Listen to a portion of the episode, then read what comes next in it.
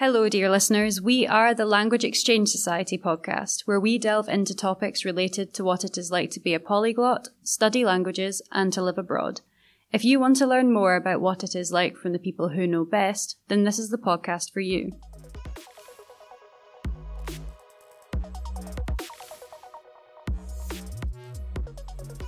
Hello, and welcome to this week's episode of the Language Exchange Society podcast. This week I'm here with Harshit. And how are you today? Hey, I'm doing good. How about you? I'm fine. I didn't get enough sleep, so I'm, I'm pretty tired, but yeah, I'm okay. Um, so tell me a little bit about yourself. What do you study? Well, uh, I'm a fourth year. I study film and media. Mm-hmm. Yeah, I've got. I'm only just working on my dissertation now, but it's a bit different for me because I started in January. Unlike most students who start in September, so I'm a fourth year, but this is my first semester of fourth year. So this semester I'm gonna be working on my dissertation, but next semester I have to come back and like go back to like the usual way of studying and like just do some normal modules. Okay. And what languages do you speak? Well, properly I only speak uh, English. I speak. Uh, so the thing is, I'm from Delhi, Mm-hmm. and there they speak a mixed dialect of a few languages. It's Hindi mostly. Yeah. It's Urdu, and it's a bit of Haryanvi and a bit of Punjabi. Mhm. So Hindi is basically comes from Sanskrit. Sanskrit is like the Latin of North India. How you got uh, Latin in Europe, you got uh, Sanskrit in North India. It's dead now, but it is like an ancient language.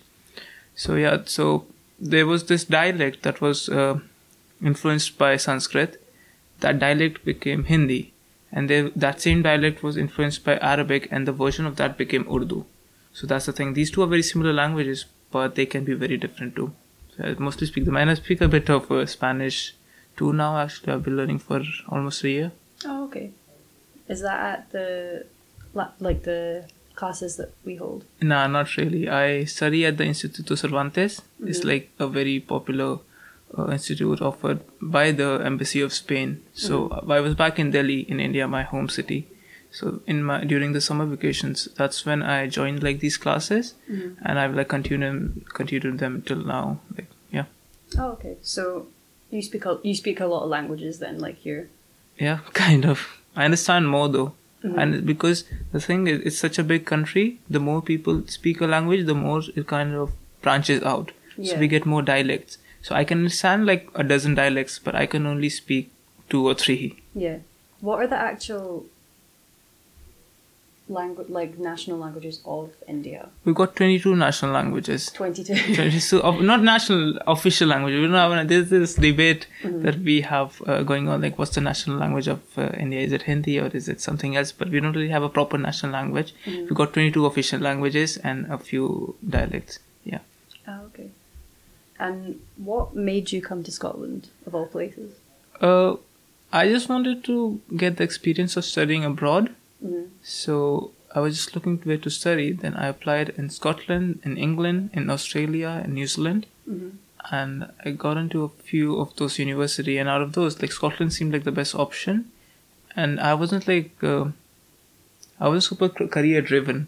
Mm-hmm. Yeah, I wanted to kind of explore stuff and just travel a bit. So that's one of that was one of my main reasons to come here. hmm Would you stay here after university, or would you travel more or move back to? No, I just want to travel for a bit. I think for a few years I would like to travel to Europe. So I was thinking of like moving to London Mhm. because I really like big cities. I'm from Delhi, which is like thrice the size of London like, Yeah. compared to the compared the if you were to compare like the population, Mhm. it's like thrice as big and very densely packed, but not as rich as London, of course. Mhm. So I want to get like the London experience for a few months or a year max.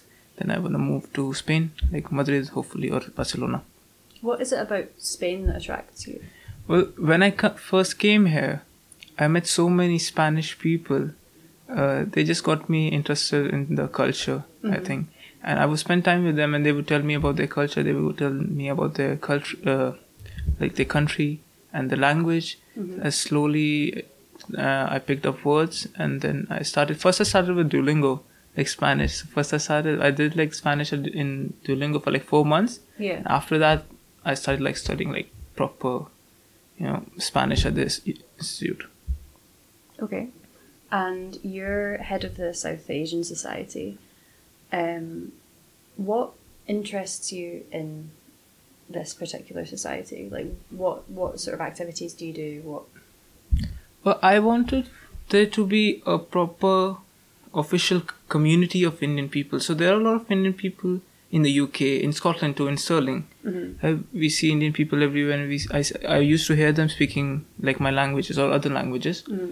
But I wanted there to be like a proper community. There are communities, but they are like uh, you know, for example, there there's a group that lives in Lion Crescent. There's a group that lives uh, that lives in Riverside Quay. Mm-hmm. Now they all uh, hang around with each other and you know, spend time with each other but I wanted it to be like official thing. For example, if somebody new comes to the uni, so they would know where to go, who to talk to, like Mhm. if they wanted to find someone from South Asia.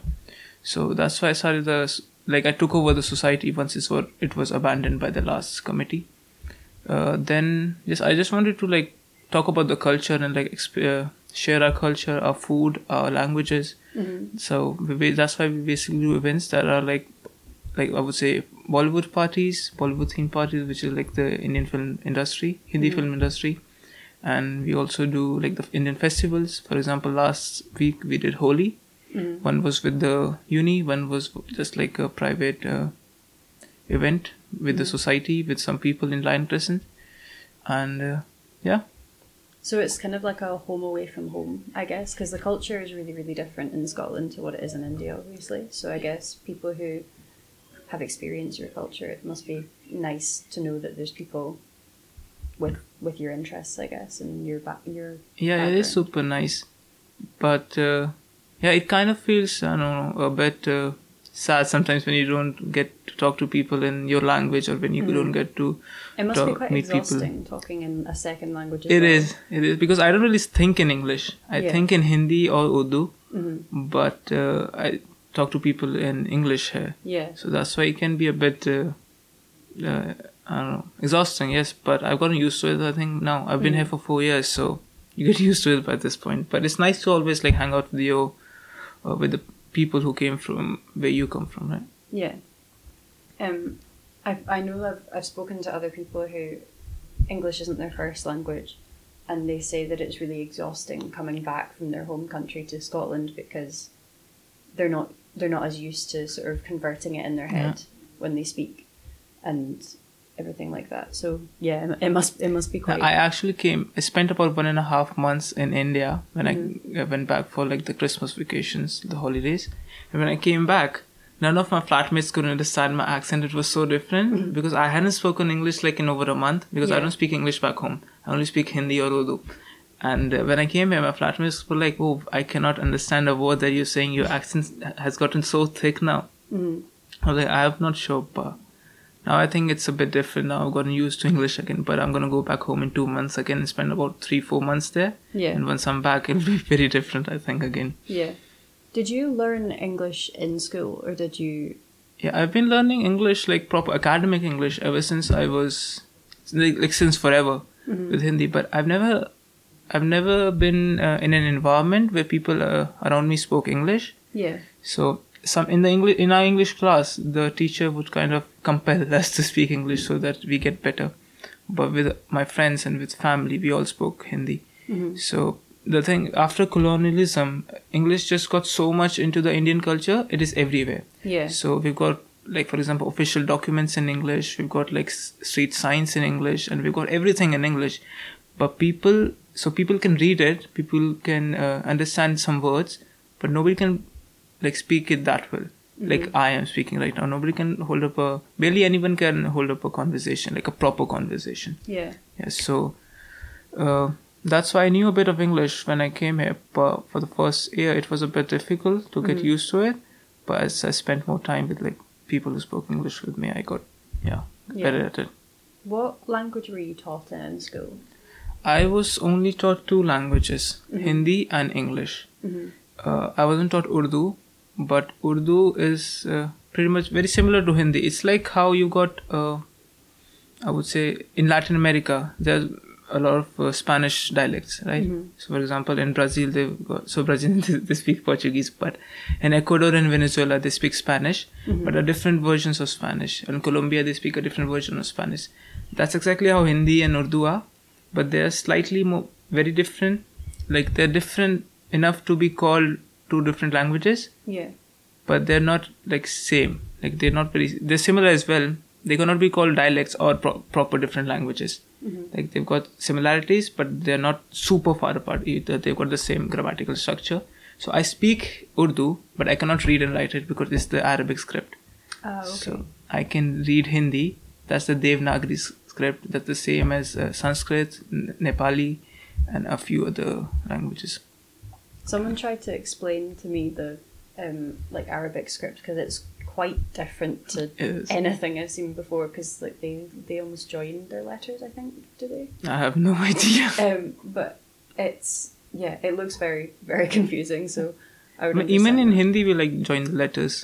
Mhm. but and everything, the whole structure compared to the Latin script is very different in Hindi. We've got different vowels, we've got different uh, uh, consonants, Mhm. and the thing is, we don't really have silent letters, or we don't have like, for example, cat is different. Then you got charter, which is different. Mhm. Like C is pronounced differently in different words, but that's not the thing. That's not how it is done. Like in uh, Hindi, Mhm. every wo- every letter is pronounced the way it is written, so it's kind of easy to read and write it. But it's so looks so different from English.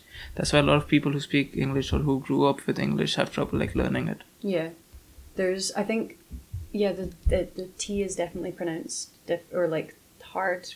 Would you call them hard consonants? I'm not sure, but it's softer. It's like almost further back in the throat. So Yeah. yeah, I would understand why people find that quite difficult. To, Plus, we've got some sounds that don't even Engli- uh, exist in English. Yeah. So I've got a few Greek friends who can Mhm. pronounce Hindi words better than uh, like my British friends. Mhm. Yeah, plus, my, like there are a lot of uh, similarities with Spanish uh, sounds and Italian sounds, but not that many with English sound, Yeah. sounds. Yeah, English is a difficult language to learn. I guess. From from what I've, I'm, I'm a native English speaker, and from what I can gather, is as a second language, it is very difficult and quite confusing in comparison to a lot of other languages because it's it's similar to other languages, but it's not. I don't know if you look at them side by side, they don't. It's it's not as similar as say, um, Italian and Spanish or something like that. Um, and could you tell me a bit more about the multicultural events that you've organised, or any more that are coming? Uh, you said that you was it Hol- Holi? You said yeah. Holi is not really multicultural. It's like an Hindu festival. It's not even like I would say it doesn't even cover all of India. Mhm. India is like a multi-religious uh, country. We've got so many religions. We've got so many beliefs. So Holi is celebrated by Hindus. Mhm. It is a very old uh, festival. We've got different legends about how it came to be. Uh, it's mostly like it's settled in a myth, like the Hindu mythology. That's where it mostly comes from. Mhm. And but right now I'm not religious, but most most of my friends aren't religious either. We just celebrate it to have fun, I guess. I guess part of the culture. Yeah. But we haven't been organizing any multicultural events except like this rave that we had. Mhm. We, we played a lot of uh, songs from different countries and like in different languages. But except that, we haven't uh, had any more, any other multiculturalism. But we would love to. Mhm. Are there any um, like festivals or holidays or anything that are sort of coming up that Indian people celebrate? There are coming or up. certain people in India There, there's this festival called Gudi Padwa. Mhm. It was yesterday, but it's not super popular in Europe. Even in India, it's not super popular. But I don't know anything about it though. I I saw some of my friends who are married. Uh, they were like like women. They were dressed up in like proper ethnic wear, and they have they had that henna. Do you know henna? Mhm. They henna on their hands, and like uh, yeah, they were dressed very pretty for the festival. But I don't know what's about.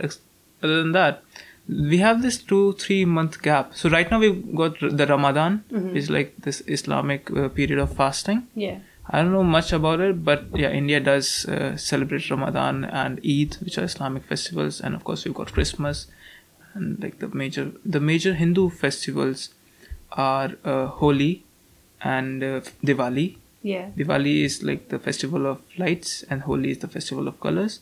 And then that we've got uh, this festival Raksha Bandhan, which is about the bond between uh, a brother and a sister. Mm-hmm. So what usually happens is sisters uh, and brothers meet each other on this day and give each other gifts. And like uh, what sisters do is like this tie this band or this bracelet around their brother's wrist, and the brother kind of promises her that he's going to protect her like all all, all his life. But I like that. That's that's nice. My brother's never done that for me, but yeah, that that's that's a nice festival. Mm. But um, thank you very much for doing the interview, and yeah, have a good day. Yeah, thanks for having me. It was great talking to you. You're welcome. That's all for today. I hope you learned something new and it made you smile. To listen to our other episodes, you can find them anywhere you get podcasts. If you would like to reach out to us, all our social media will be linked in the description. Join us again next time.